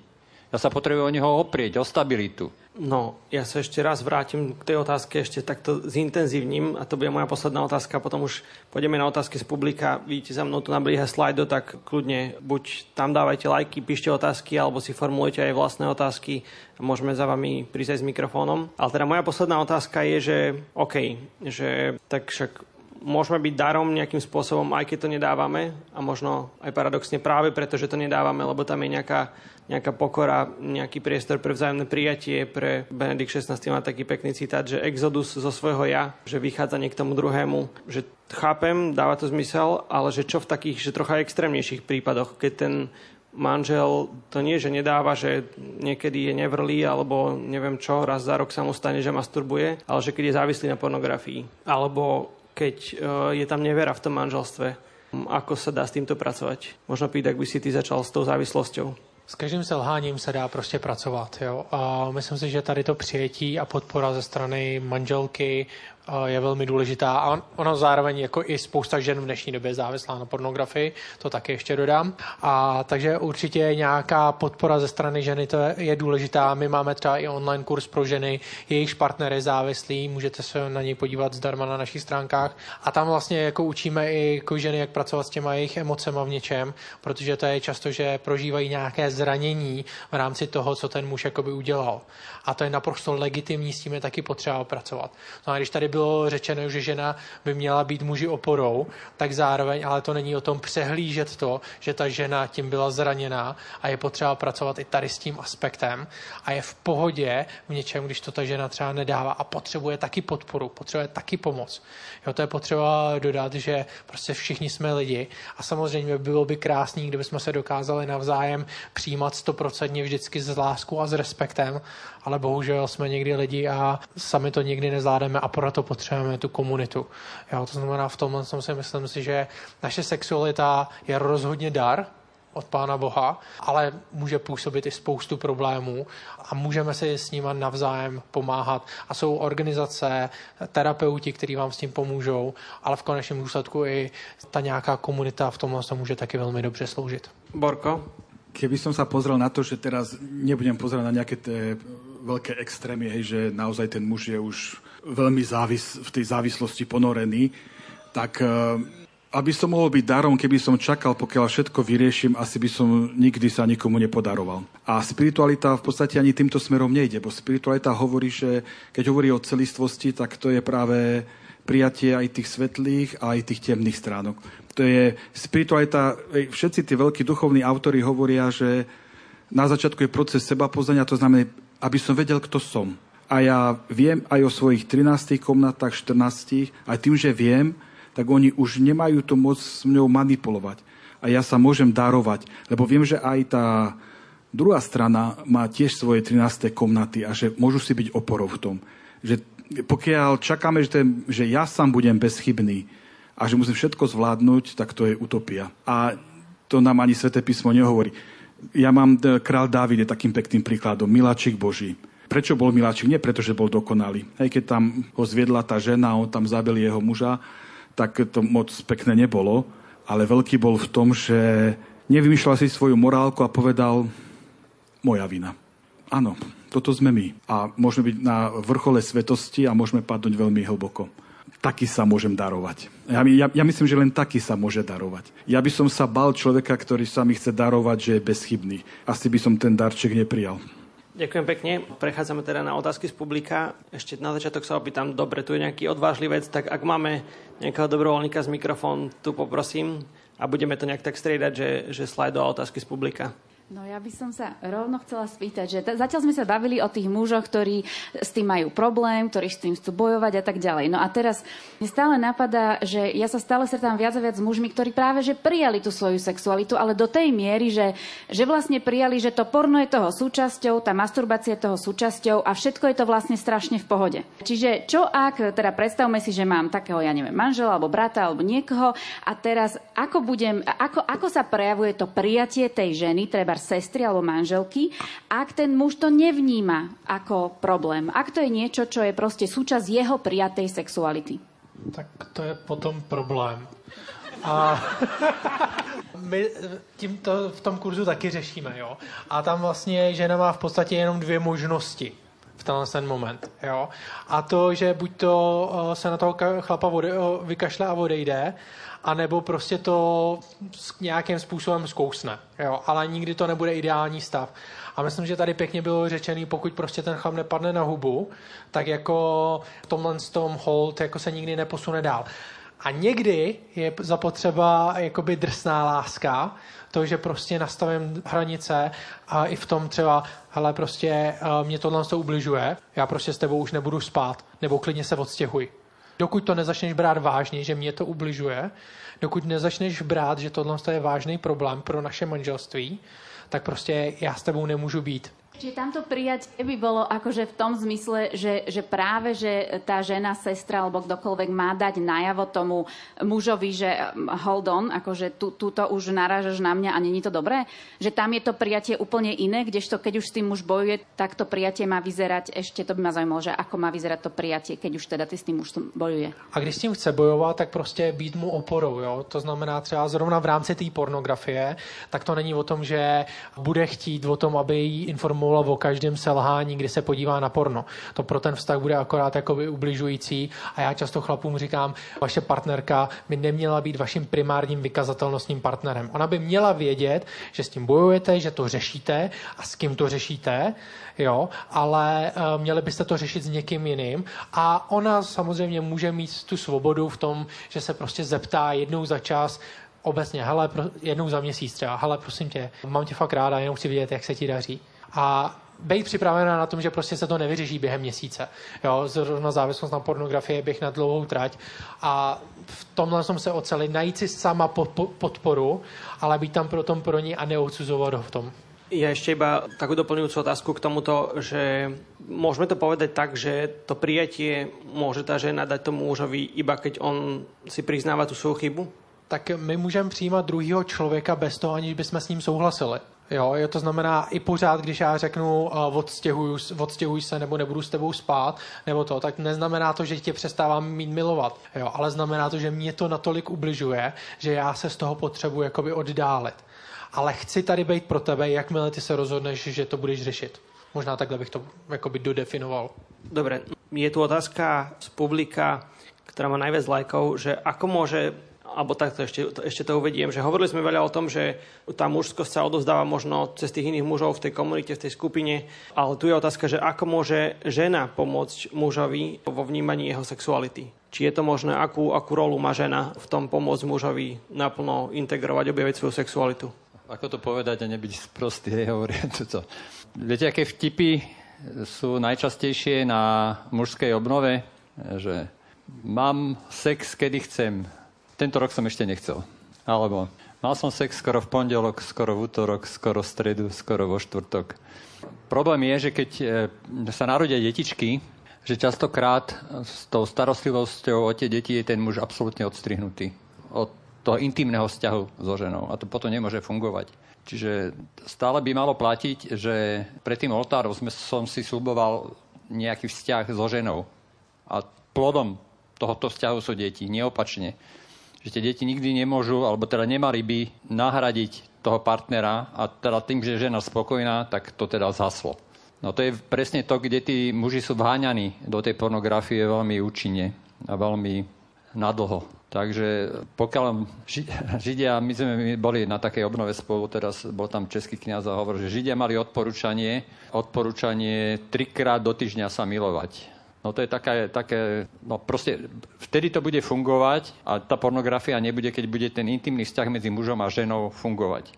To je to najdôležitejšie. Posolstvo. Tam bych možná neúplně souhlasil. Ona to může pomoci, ale po, pokud je člověk třeba závislý vysloveně na pornografii, tak ono to v tom mozku funguje na jiný bázi a člověk potom může sledovat porno a zároveň mít jako intimní vztah s tím, že časem většinou dává potom prostor spíš té pornografii. Takže to jako není ten ideální stav. Já si myslím, že určitě jakoby v rámci nějakého tohohle z toho ten intimní život prostě v manželství je důležitou součástí. Jo, ty hormony, pán Bůh nás stvořil tak, že vlastně nám pomáhají navázat navázat se při sexu jeden na druhýho.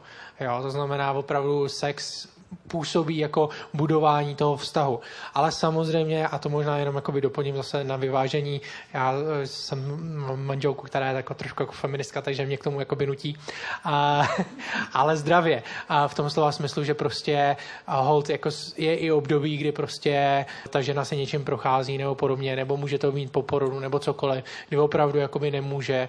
A myslím si, že i Bible nám říká, že vlastně pokud teda jakoby se od sebe jakoby sexuálně vzdá vzdálíme, tak by to mělo být po nějaký vzájemný dohodě. A v podstatě, co bych tady chtěl zdůraznit, je často ta komunikace ohledně těch věcí, že vlastně někdy prostě jo, žena fakt jako nemá chuť nebo cokoliv, nebo prostě má nějaký období a je to v pořádku a ten jakoby chlap si to nemůže zase vynucovat, jo, nebo že by to takhle mělo být to, ale mělo by tam být ta komunikace a mělo by to být po nějaký jakoby vzájemný dohodě a uvědomovat si právě, že ten chlap to potřebuje a ta žena prostě v konečném důsledku to taky někdy jako potřebuje, ale jiným způsobem.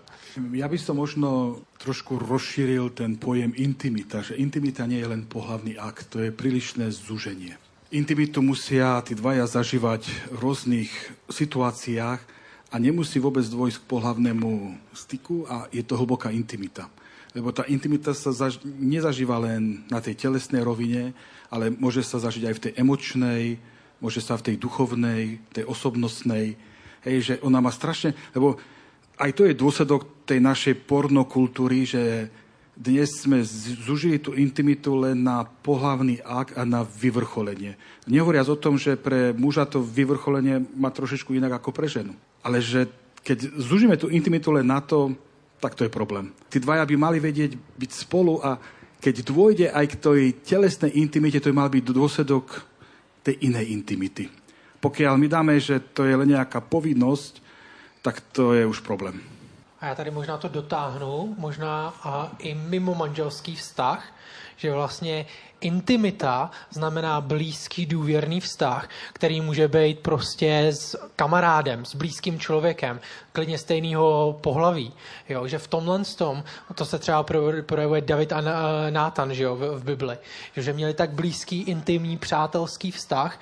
Jo? A to je třeba jeden z důvodů, proč prostě, když člověk jako žije single život, jo? nebo prostě se rozhodne žít v celibátu nebo cokoliv, tak v podstatě může pořád žít plnohodnotný život i bez toho, že má sexuální styk. Jo, protože ale potřebuje tam ten intimní, blízký, přátelský vztah. Ja to posuniem ďalej. Máme tu ďalšiu otázku troška z takého iného súdka. Pomohlo by vývinu muža znovu zavedenie vojenskej služby? Janko, možno skús, ty si to, typujem, že ešte zažil, ja už nie, tak... Uh... Ja som mal modrú knižku, takže som to nezažil. To si trafil. ale nemyslím si to, lebo to bolo o buzerácii a o, o niečom inom a tá iniciácia je práve o prijatí do, do nejakého mužského spoločenstva, kde ono to tak sa často prezentuje, že tam vlastne ostanú také tie lepšie spomienky a to... Bola to taká pseudo-iniciácia. pseudo-iniciácia. Tak ako ten prvý pohlavný styk, alebo šoferák, alebo maturita. Ale to sú pseudo, hej, že v nás je tužba po tej iniciácie, že potrebujeme tie milníky, Hej, a buď sú dobré alebo zlé, ale my to potrebujeme. Aj to, že sa ožerem a neviem čo, hej, je to niečo iniciačné, ale v takej tej uzdravujúcej iniciácii to je úplne iný rozmer. Takže bolo by to fajn, kebyže môžem ísť na vojenskú službu so svojím spoločenstvom a tam sme partia mužov z našho spoločenstva? Ja by som sa možno teraz v buddhistických krajinách teraz vypadli mi tie názvy tých krajín, Bután, hej, a tam majú, že všetci muži v podstate musia ísť na určitý čas do kláštora. A niektorí sa vrátia späť, sa oženia, niektorí ostávajú. A myslím si, že je to o mnoho zdravší priestor, lebo tie buddhistické kláštory sú strohé, je tam tá spiritualita, proste tí chlapci, hej, disciplína, hej, že to úplne v inom ovzduší a my to aj vidíme, že tieto krajiny hej, majú úplne iný prístup aj k ľuďom, ale dokonca aj k prírode. Keby som mal dať príklad, tak radšej by som dal tých buddhistov ako nejakých vojakov. Pre mňa je veľmi dôležitým prvkom tej iniciácie zažiť vlastnú bezmocnosť. Totiž to. To je tam jedno, jedno dôležité, ale nebude to tá ponižujúca bezmocnosť, kde po mne niekto šlape, ale keď objavím, že nie som tým Bohom, tým chlapom, ktorý to všetko dá a že potrebujem mať to spoločenstvo mužov a som zároveň aj pre neho obohatením. A toto je, ja neviem, my teraz chodíme na more s tými programami, otecín, a jedna plavba v búrke s tými chlapcami a s tými otcami, kde nikto nemá tú moc nad tou búrkou. A my všetci odrazu vieme, že sme takíto maličky pre to prírodou. A všetci sa bojíme. Ale sme odkazaní jeden na druhého, lebo inak by tá loď nemohla plávať. Tak toto je taký, ako zobraziť tú iniciáciu, o čo tam ide. Chcem dať priestor ľuďom, čo sú tu a možno nie, nie sú až tak OK s technikou. Tam vidím zvihnutú ruku. Ja som sa chcel vrátiť k tomu tej tabuizácii, že nie je náhodou príčinou, teda aspoň ja si myslím, že príčinou tej tabuizácie sexuality je aj odmietavý, doterajší odmietavý prístup k sexualite zo, zo stra, strany cirkevných autorít. Napríklad, napríklad e, svätý Pavol hovorí, že za, zakazuje ženám a mužom sa pred sobážom dotýkať. Hej. Takisto aj svätý Augustín, svätý Tomáš Akvinsky sa odmietavo tomu stávajú aj, aj k ženám ako k nositeľkám sexuality, že čo je vlastne príčinou demonizácie sexuality? Špatné pochopení Bible. To, co tady je třeba to, že svatý Pavel, Augustín, Tomáš Akvinský to jako odsuzovali, jo, tak jako samozřejmě ně, některý potom církevní otcové sklouzávali k tomu, že sexualitu vnímali třeba trošku jako něco negativního, ale třeba Apoštol Pavel to tak rozhodně neměl. A když třeba říká, že by bylo pro člověka lepší, aby byl sám, aby byl jako on, aby zůstal sám v celibátu, tak je to myšlený úplně v jiném kontextu, a ne, že by zakazoval sexualitu jako něco špatného. A myslím si, že my často jsme církev udělali jako nehoráznou chybu v tom, že když my mluvíme o sexualitě, tak o ní mluvíme jenom v tom negativním slova smyslu, jenom tím zákonickým způsobem. Tohle je hřích, tohle je hřích, tohle je hřích, ale už neřekneme, pán Bůh stvořil sex, sex je dobrý. Pán Bůh řekl o sexu, že sex je dobrý. Řekl to hnedka vlastně o celém stvoření, prohlásil, že to je dokonce velmi dobré a sex toho byl součástí. Jo? To znamená, sex jako takový bychom měli jako církev vnímat jako pozitivně, jako právě dar, jako něco úžasného, ale samozřejmě v rámci prostě nějakého vztahu, že to má nějaké hranice. Jo? A nemluvit o tom jenom negativně, ale naučit se o tom mluvit pozitivně. A to samozřejmě se potom musí přenášet do rodin, do výchovy dětí a všeho tohle z toho. To znamená, já souhlasím s tím, že církev a teďka nejenom katolická, ale i u nás prostě u protestantů jsem často narážel tady na to, že opravdu sex byl vnímaný jako něco negativního. Já jsem se setkal s mladýma párama, kteří za mnou přišli po svatbě. A jak vlastně teďka máme přistupovat k tomu sexu? Jo, protože vždycky jako se v církvi o tom mluvilo jenom v tom negativním slova smyslu. To znamená, tady bych chtěl jako říct, ne, sex je dobrý, stvořil ho pán Bůh a stvořil ho k tomu, aby jsme si ho užívali zároveň. Jo, dal nám ho jako dar. Takže v tomhle tom si myslím, že my musíme změnit naše myšlení a vrátit se k tomu původnímu božímu záměru, jak on tu sexualitu a sex jako takový stvořil. Borko, ty, však všetci sme členovia cirkvi, ale predsa len ty si to tak, ty, ty, ty tak obzvlášť. Tak čo komunikuje církev dostatočne o sexe? Mne sa zdá, že posledné mesiace nehovorím o ničom inom, len o sexe, takže musím sa opýtať niekoho iného. takže ja ti na to neodpoviem. Hej, takže prečo si myslím, že je dôležité rozprávať o sexe a prečo som si povedal, že musím rozprávať o sexe, lebo keď chcem hovoriť o spiritualite, to znamená o vzťahu s Bohom, tak sa nedá vyhnúť téme sexuality. Lebo ako vnímam sexualitu, tak to nejako tak premietnem aj do vzťahu k Bohu. Takže oni tie, tieto dve témy, a ja by som povedal, tak ako Boh je, áno, je aj milosrdný, aj láskavý, ale Boh je aj nebezpečný. Takisto aj sexualita je fascinujúca, vzrušujúca, ale je aj nebezpečná. A ja by som povedal, že to je taký tenký tanec na veľmi tenkom ľade. A možno potrebujeme začať vnímať, že aj tá sexualita, aj ten Boh, že to je tajomstvo, kde sa dá strašne veľa pokaziť, ale kde sa dá zažiť aj strašne krásnych vecí. Dokonca som počul, jeden autor, meno mi vypadlo, on si kladol takú otázku, že, že na čo nám dal Boh sexualitu? A on hovorí, že, že sexualita je predzvesťou neba. Že nám niečo hovorí o nebi a o tom vzťahu Boha s človekom. Že Boh po nás vášnivo túži. My máme s tým problémov. My máme Boha zákazov a príkazov. A toto si myslím, že asi bude beh na veľmi dlhú trať. Hej, ale nádej je, no. To je dôležité. Myslím, že aj táto diskusia je toho trocha príkladom a súčasťou. Teraz je nejaká otázka ešte z publika, ale asi tam nevidím nejakú ruku. Tak ďalšia otázka tuto na slade je, a to si nechám tak na záver, to mi príde taká trefná, dobrá na záver. Keď muž v sebe v určitom období života odhalí homosexuálnu príťažlivosť, stojí pred voľbou skrývať to alebo odhaliť to pred ostatnými. Čo a kto k tomu môže naozaj pomôcť? To je veľká téma, ale myslím si, že aspoň tak okrajovo alebo trocha sa aj môžeme dotknúť, aj keď by si to možno zaslúžilo aj samostatnú diskusiu. Tohle je velmi složitý téma a já jsem rozhodně proti nějakému skrývání, utajování nebo podobně. Myslím si, že to není vůbec jako uzdravující a člověk tam potom nezakouší to přijetí, o kterém jsme mluvili. Zároveň ale je potřeba zdůraznit to, že je potřeba mít možnost sdílet to v prostředí, který tohle to unese a který to přijme. To znamená, ne, jakože samozřejmě nejde to sdílet jako úplně s každým. A v tomhle tom je to velmi jako tenký let, obzvláště jako my mám někdy pocit v církvi, ale myslím si, že jako církev jsme tady měli být o toho, aby jsme něco takového unesli, aby jsme tady dokázali být s láskou a přijetím pro tyhle ty lidi a bez ohledu prostě na jejich sexualitu, protože co si budeme povídat, sexualita nás všech je padla, něčím porušená, žijeme v padlém světě a je jedno, jakým, jaký máte za mě teďka názorově postoj jako na homosexualitu, jestli to je nebo není hřích, to tady nebudeme řešit.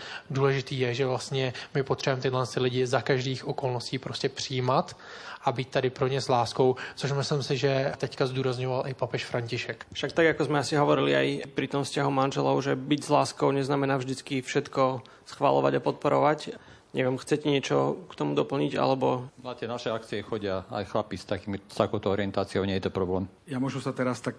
Hej, učenie katolíckej cirkvi pri pastorácii s ľuďmi, ktorí pociťujú priťažlivosť k rovnakému pohľaviu, hej, na rokom som povedal tento dlhý názov, sa tam veľmi pekne píše, že my by sme nemali človeka onalepkovať, že heterosexuál alebo homosexuál, keď veríme v Krista, ale že Božie dieťa. Lebo my, tie nálepky, aké by sexualita bola to naj zásadnejšie, aké by to hovorilo o, o tom človekovi. Ale zúžiť človeka na sexualitu, to je obrovské zúženie. Takže pokiaľ ja vnímam človeka ako Božie dieťa, tak v podstate príjmem človeka takého, aký je so všetkým. Hej? A on, to není o tom, že by človek, ktorý pociťuje príťažlivosť k rovnakému pohľavu, by bol horší alebo lepší ako ten, ktorý nepociťuje, tak to, tak to naozaj nefunguje. Sme Božie deti, hej, a to je, z čoho by sme mali vychádzať. To je učenie katolíckej cirkvi. To je pastorácie, hej, celá taká tenučká knižočka, veľmi krásna. Treba si prečítať. Možno by to pomohlo aj katolíkom na Slovensku. Papežská rada vydal.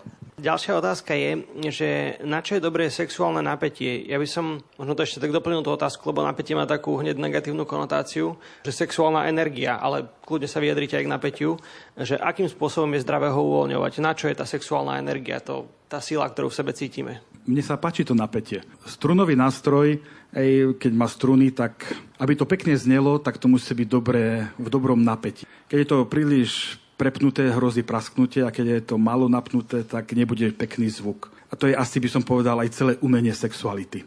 Vyladí to, aby to pekne znelo. Preto to napätie je kľúčové.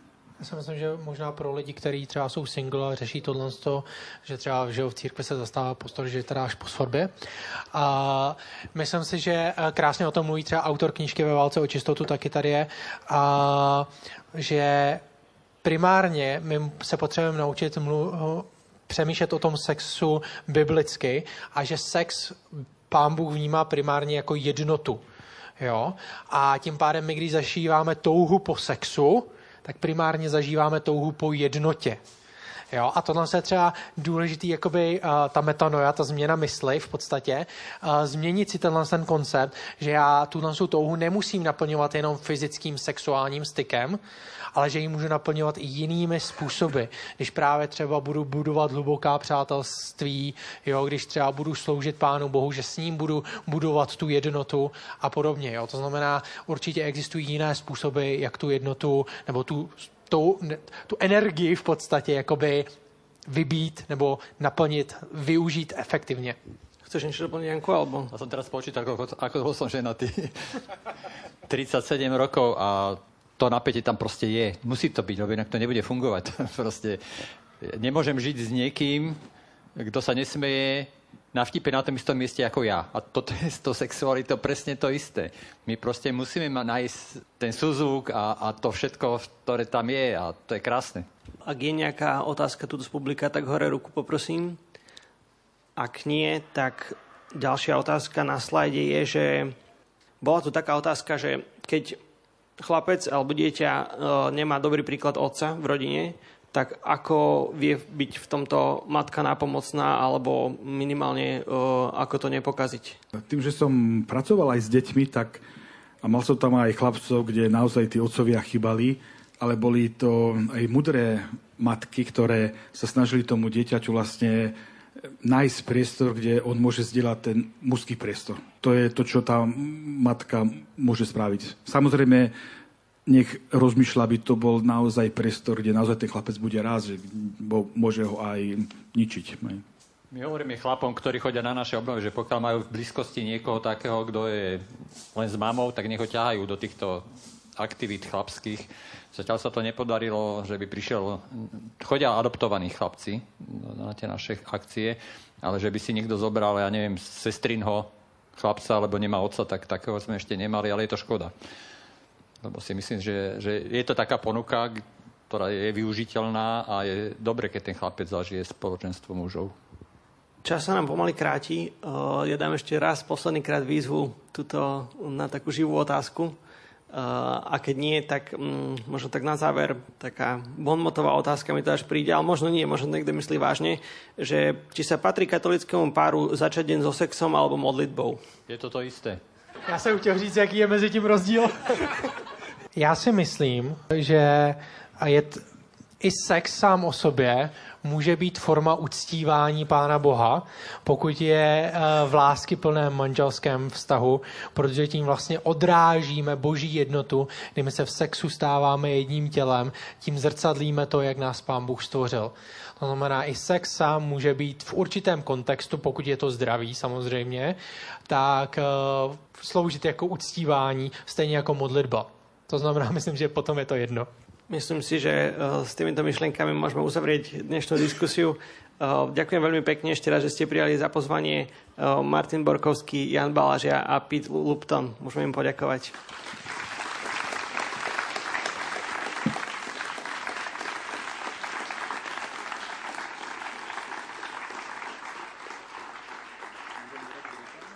Stránku pre rodiny sa to volá prerodiny.sk, pokiaľ by chlapi chceli prísť že na nejakú chlapskú akciu. Máme tam ich niekoľko, takže sme otvorení. Je to či katolíci alebo neveriaci, úplne jedno. Sme otvorení každému, kto má záujem sa posunúť niekde v tých vzťahových veciach. Takže prerodiny.sk. Tak já možná udělám taky reklamu. A můžete se podívat na naše stránky nepornu.cz, kde najdete další články, informace, online kurzy, nebo případně pomoc, pokud potřebujete pomoc se závislostí na pornografii. Všechno, co nabízíme, tak je zdarma. Zároveň vás možná vybídnu, protože my pracujeme s dobrovolníkama a ty dobrovolníci pomáhají dalším lidem. A, a kde jinde hledáme dobrovolníky než mezi křesťany, že jo? A, to znamená, pokud byste chtěli druhým lidem pomáhat, tak momentálně pracujeme s více než 30 dobrovolníkama, ale potřebovali jsme tak 20 dalších. A že nám píše spoustu i jakoby lidí ze Slovenska. Jo? To znamená, kdyby se tady někdo chtěl po, přihlásit a pomáhat druhým lidem, tak my si vás zaškolíme a budeme vděční, když prostě věnujete jednu až tři hodiny týdně našemu projektu. Tím, že to je po e-mailu, tak v podstatě to není zas tak časově náročný a můžete si to rozvrhnout, jak chcete a budeme za to neskutečně rádi. Případně nás můžete i finančně podpořit. Všechny informace najdete na našich stránkách. Ďakujem ešte raz. Ja môžem teda dať, aby Borko neodišiel na prázdno. Veľmi dobrú recenziu aj na jeho duchovné cvičenia v lese. Je to fakt taký unikátny zážitok. Nikdy predtým som nespal úplne, že vo voľnej prírode počujeme tam tie jelene a všetko, bojíme sa. Je to super, takže viem, že Borkovi nemá problém o záujemcov, ale aj tak som to chcel povedať. takže pekný večer ešte všetkým a ďakujem ešte raz.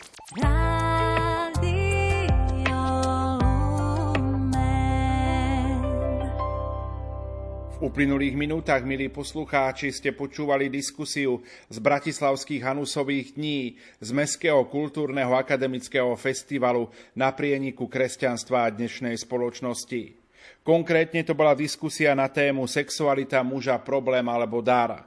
Hostiami moderátora Františka Barteka boli Ján Balážia, ktorý sa venuje téme mužskej spirituality, kňaz kapucín Martin Borkovský a Pete Lupton, člen cirkvi Bratskej z Olomovca. Za pozornosť vám tejto chvíli ďakujú majster zvuku Pavol Horňák, hudobná redaktorka Diana Rauchová a redaktor Pavol Jurčaga. Do počutia.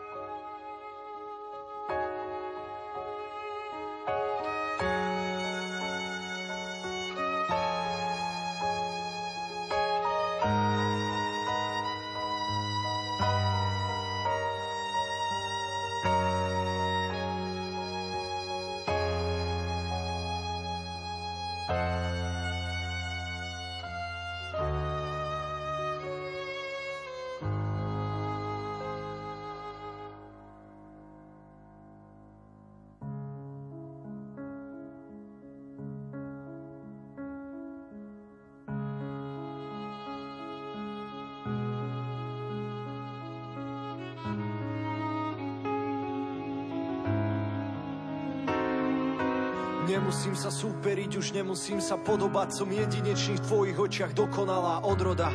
A keď premyšľam, či sa príroda nepomýlila Ty mi vždy pripomínaš, že som originál. Rozmýšľam nad tým, jak si sa krvou potil v Getsemane. V zápäti na kríži, klince ti prebodli dlane. Myslel si na môj život, aby som žil požehnanie Išiel by si znova za mňa, to dielo je dokonalé Tvoj jediný syn, on zbavil ma vín Do dlani si si ma vril a si pri mne vždy Ja ďakujem ti za to, aký si, že si osobný, že vo mne pôsobíš. Ja som si vyvolil teba, no ty mňa prichádzaš ako prvý a mňa sa dotýkaš a preto prosím ťa, buď moja posila v tých časoch, kedy by ma smrť najradšej skosila. Zlomil ma pocit, keď som zažil tvoju lásku, jak šavla na ceste do Damasku.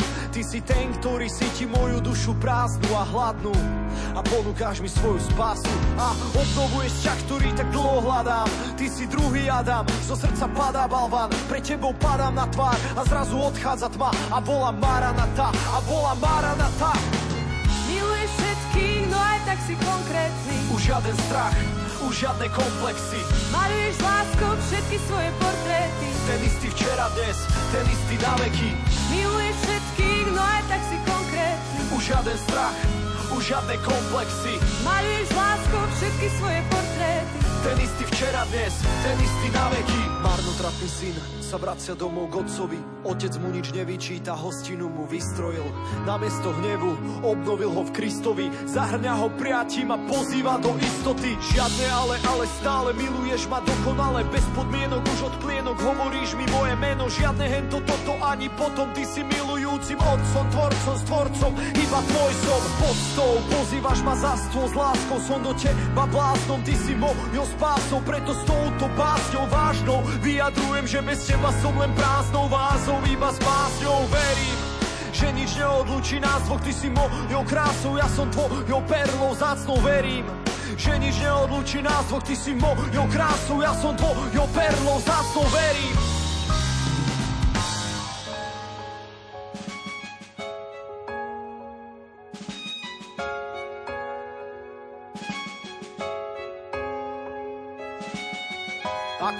Orlica, čo púšťa svoje mláďa voľnopádom A ono čuduje sa, nechápe, že čo sa stalo Skúša lietať, no vietor ho zmieta. Začína len škriekať a cíti sa samo. No keď orlica vidí, že na mláďa prichádza kríza Hneď ho podlieta a rozprestiera pod ním krídla. A mláďa začína chápať už ten význam Že matka ho len chcela naučiť lietať vo výškach. Tak a ja Častokrát v obavách, či to zmysel má Či sa na mňa nehneváš Ty ma skúšaš ohňom len pre moje dobro Aby obstal som to v tomto svete podlom žiaden strach, už žiadne komplexy. Maluješ z láskou všetky svoje portréty. Ten istý včera, dnes, ten istý na veky. Miluješ všetkých, no aj tak si konkrétny. Už žiaden strach, už žiadne komplexy. Maluješ z láskou všetky svoje portréty. Ten istý včera, dnes, ten istý na veky